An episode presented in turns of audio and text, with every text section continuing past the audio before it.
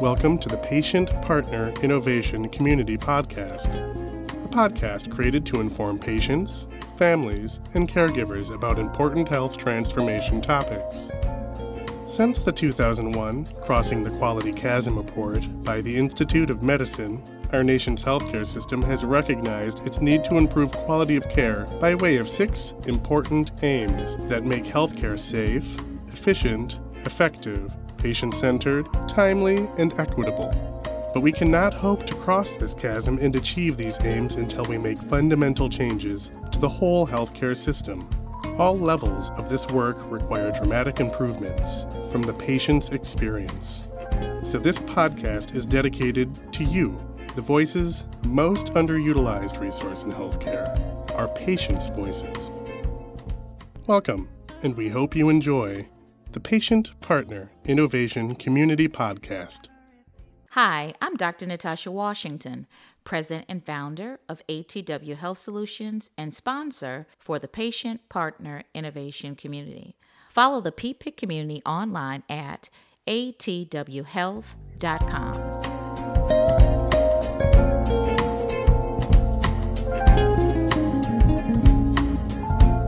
Well, hello, uh, podcast listeners. Welcome to Patient Partner Innovation Community Podcast. And I'm going to be your host today, Desiree Collins Bradley. And so I am really excited to have our special guest, um, Barbara Kivowitz. And so Barbara is a clinician, consultant, and author specializing in healthcare innovation. So you know, innovation is in our name. So we're all about innovation. So Barbara's going to share with us. She wrote a book, a wonderful book, Love in the Time of Chronic Illness How to Fight the sickness and not each other, which I think is really important. So, Barbara, welcome. Thank you, Desiree. I'm delighted to be here.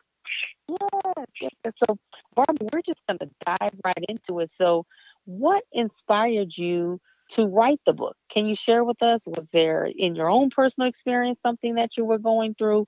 What inspired you to write um, Love in the Time of the Chronic Illness?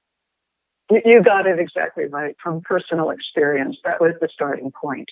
Both, both I and my co-author, we were both the ill partners in our relationships. Um, I mm-hmm. developed a mysterious chronic pain condition, and Roanne had a stroke. And we were both stunned by how deeply our conditions affected our relationships with our partners, and also how important that relationship was to our eventual recovery. And there were mm-hmm. no resources out there, and there are still not very many resources out there to help people understand the impact of illness on the relationship, on the connection between the patient and caregiver. Now, yeah. what those partners can do to grow stronger together. So we mm-hmm. interviewed many, many, many couples living with illness and experts from a wide range of areas. And we actually wrote the book that we wished we would have had during our illness experience. Um, and so we hope that, that Love in the Time of Chronic Illness will kind of serve as a, a medium for couples and all patient caregiver partners living with illness to learn from each other and to hear the wisdom of experts because living with illness is a hard road and it can be very, very isolating. Oh, you know what? You have said a mouthful.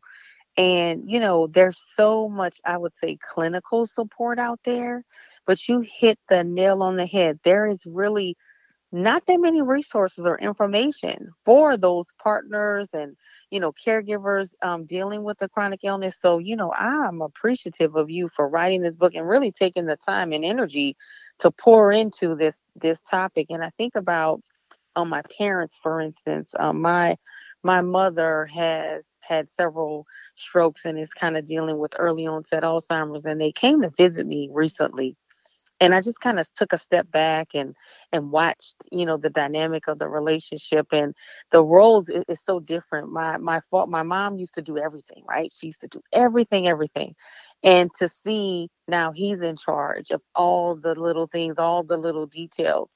But then it was the stress. You know, I could see it on his face. I could see it in his character, his interactions with each other. And so I think it is extremely, extremely important for everyone out there to see the book, buy the book, spread the book. So thank thank you so so much, Barbara, for for doing this. So, it was my it was my honor yeah. to do it, and it was really a healing and a transformative experience to talk to all these amazing people who found their own ways to cope with mm-hmm. illness together, and uh, yeah. it changed me. That's for sure. And um, uh, you know, you just hit another nail on the head, Desiree, and mm-hmm. thank you for sharing that about your parents.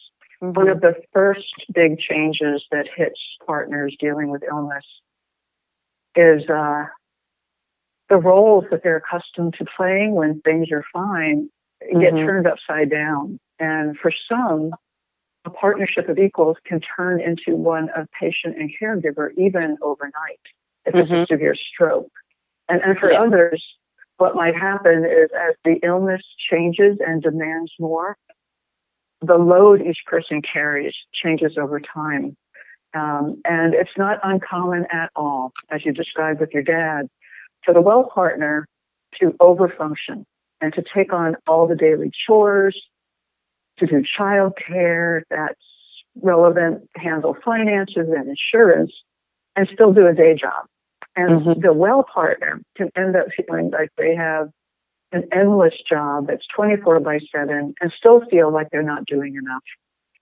And the ill partner actually can mm-hmm. wind up feeling increasingly isolated and mm-hmm. separate from the, the chores and also the competencies she used to have, and wind up focusing largely on the impacts of the illness on her life and on her health.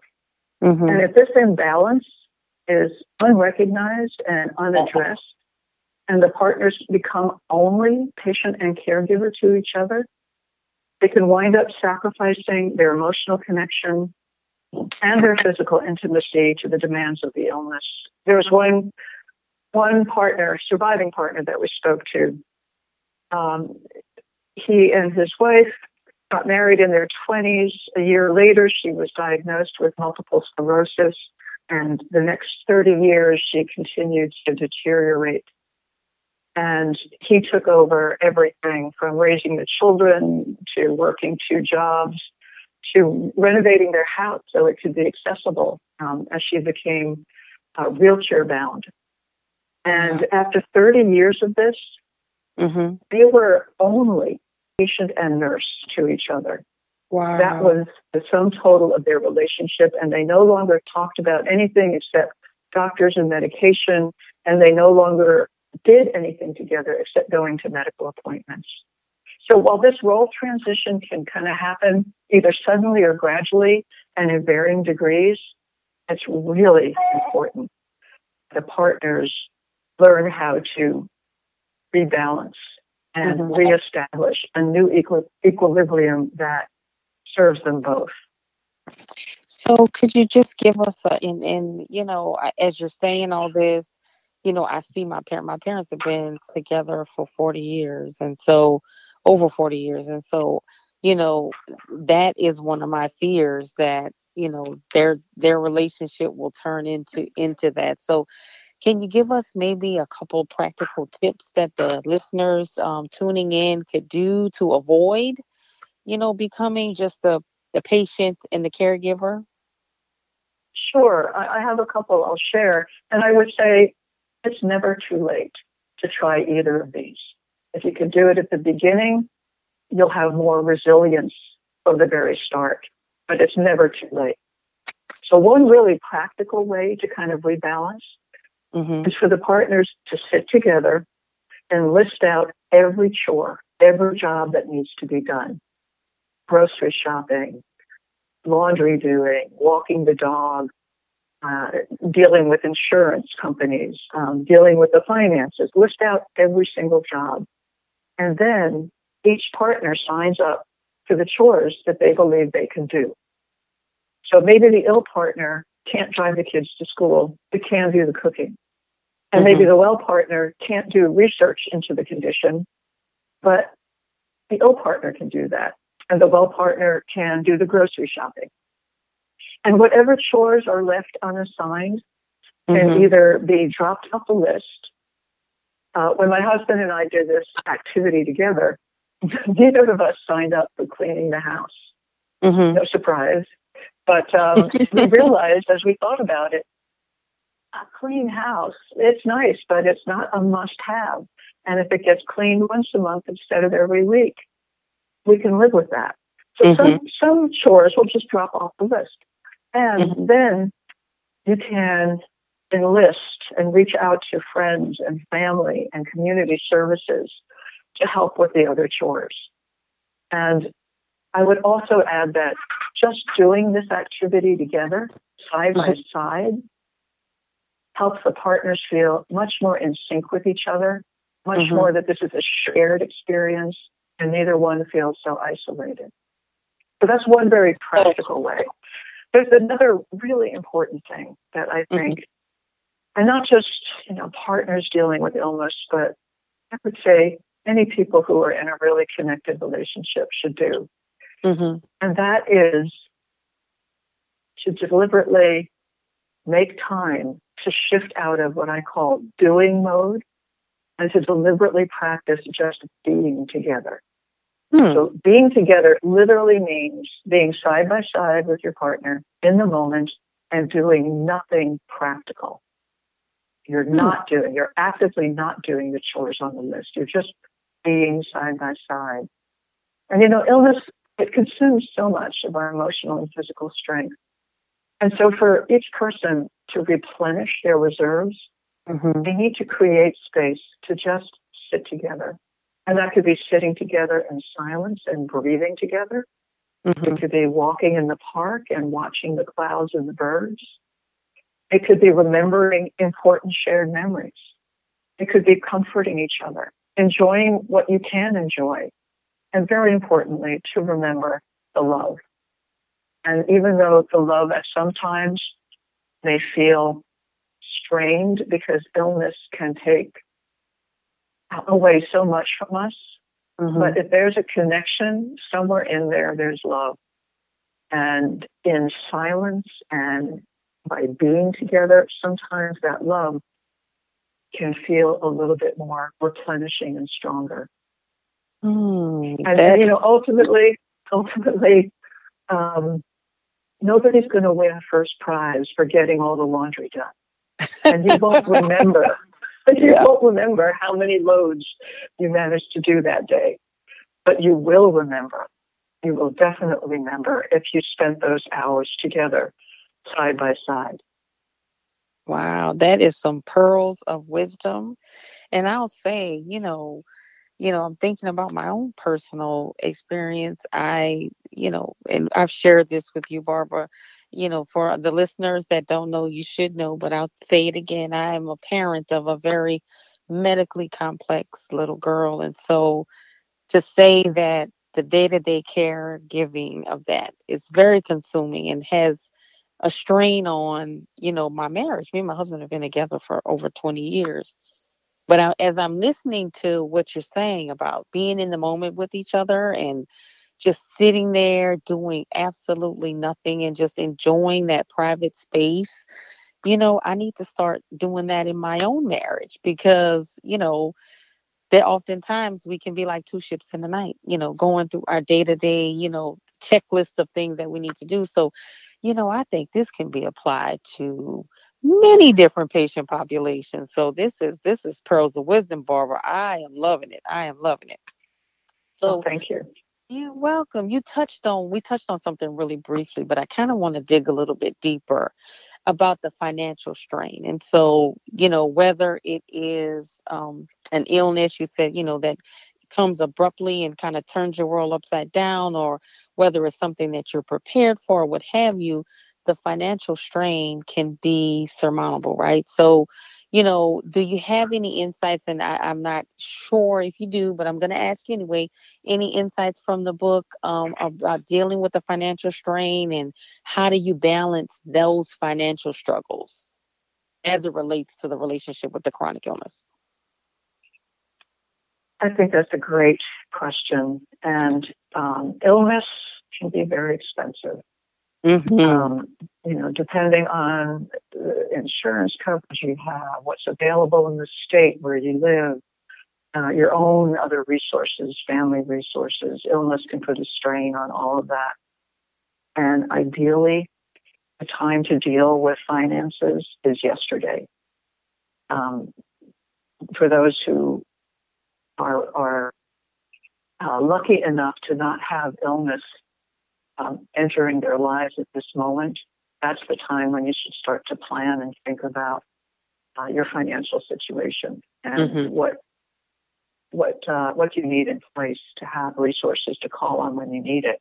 But if the illness has already hit and it's taking a toll, um, one of the things with, with with any question I'm asked about what can people do or how can they cope with this, mm-hmm. you'll hear me say over and over again: the best thing you can do is just stop, sit down, breathe, and be very very deliberate about thinking together about what the problem is, what resources do we have ourselves, and what resources exist in our greater community, you know, the people who love us that we might be able to call on.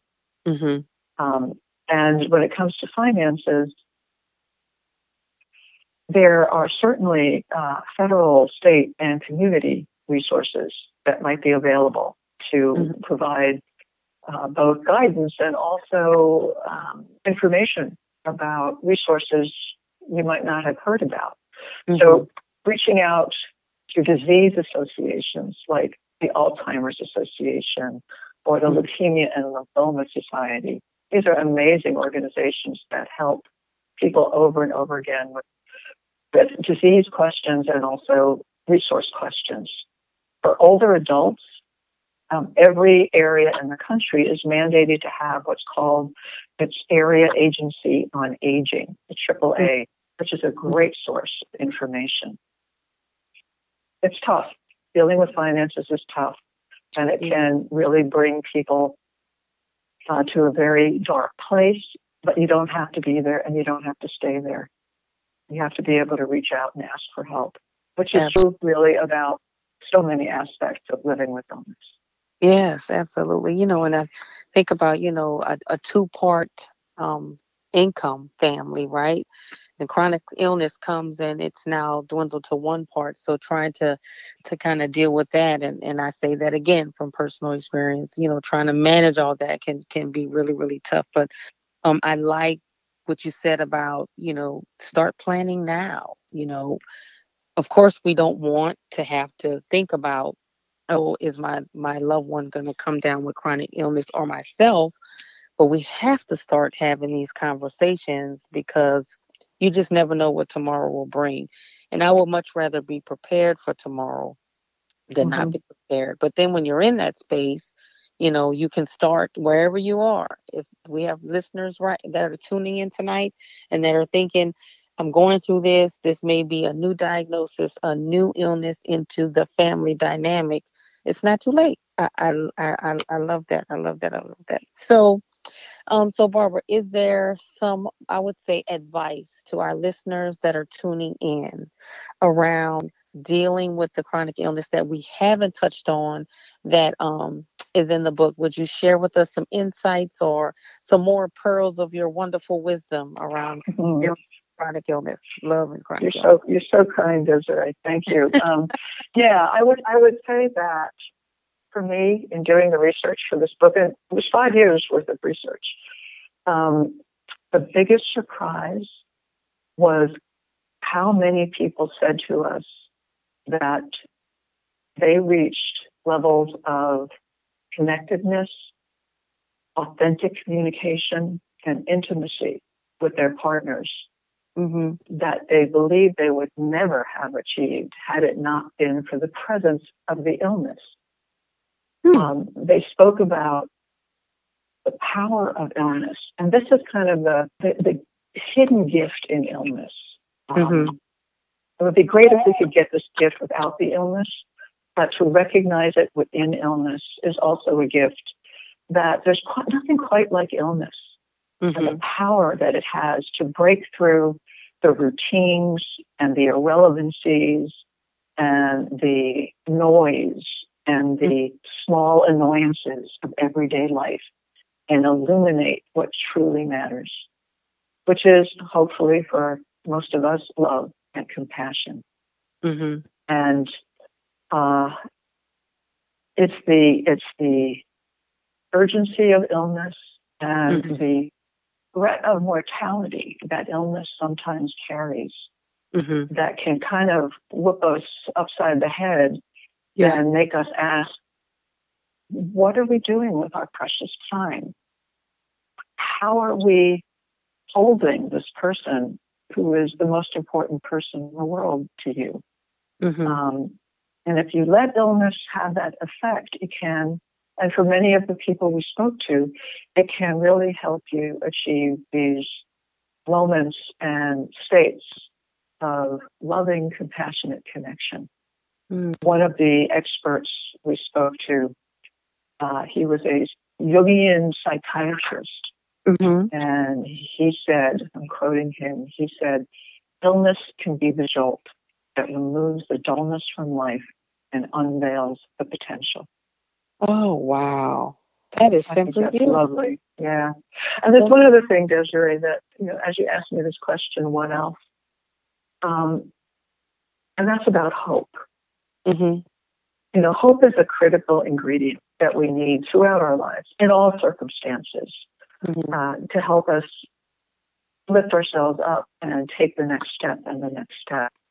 And sometimes hope can be a casualty of illness. But what I would say about that is that hope is something you can choose. You can decide that you want to experience hope.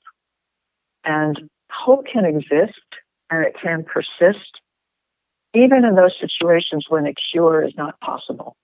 Mm-hmm. And you can you can attach hope to anything. You can decide that you want to have some hope about your son or your daughter's upcoming wedding, mm-hmm. or or to see your son or your daughter graduate from law school, or to see your son and your daughter reach that next level of achievement, whatever that might be. Mm-hmm. Um, and you can choose to pin your hope and attach it to anything. And once you bring hope into your into your experience, it actually has a really beneficial biological effect. Mm-hmm. Uh, it it has the same effect that meditation can have. And I want to read, I want to read one thing from the book. This might be my favorite, my favorite quote. This is from a man who has a neurological disorder and who's mm-hmm. been on the doorstep of severe health crises many times. So he knows what it's like to be hopeless, and he also knows what hope means to him. So this is what he said. There's always something to be hopeful about, no matter what condition you're in. When you have your health, you can be hopeful about having any of your dreams come true. Once your body fails you, you can rest your hope in your emotions. You can hope that you will still feel love and compassion for others and for yourself. And if your emotions become emptied, you still have your spirit.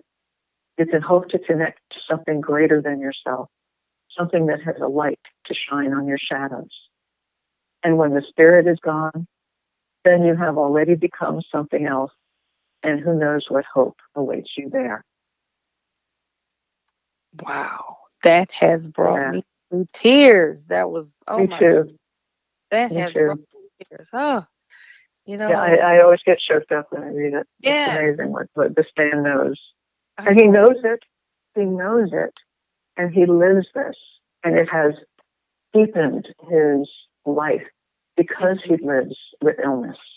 Yes, you know, and I think that's such an important part, point, you know, because I oftentimes you I go and interact with patients in many different um, spectrums, and I've seen where the chronic illness has stolen that hope from them and they feel you know depleted of that hope. And so you know i think having the book to put it in the hands of not only the caregivers, but those that are dealing with the chronic illness is a good resource and tool for them to cope with that and kind of pull themselves out of that abyss of despair. And so, you know, I would love for you to share with our listeners where can they buy um, your book? I'll be happy to do that. Um, I want to share a quick kind of light vignette about hope. Mm-hmm. So I had this chronic pain condition, and it took over my life. I couldn't leave the house. I couldn't work. Um, I spent hours a day just crying and trying to find answers. Mm-hmm. However, every Sunday night at nine o'clock, I had hope that my husband and I would be able to sit together and watch The Sopranos on HBO. And if you don't think that sometimes that got me through a hard day or sometimes even a hard week, um, it sure did. And wow. And and that hope that I had to be able to watch The Sopranos, mm-hmm. having that experience of hope, it, it has a spillover effect. Yeah. And it could it could shine a little light elsewhere. So so to get the book, it's called Love in the Time of Chronic Illness: How to Fight the Sickness, Not Each Other. Uh, you can find it on Amazon.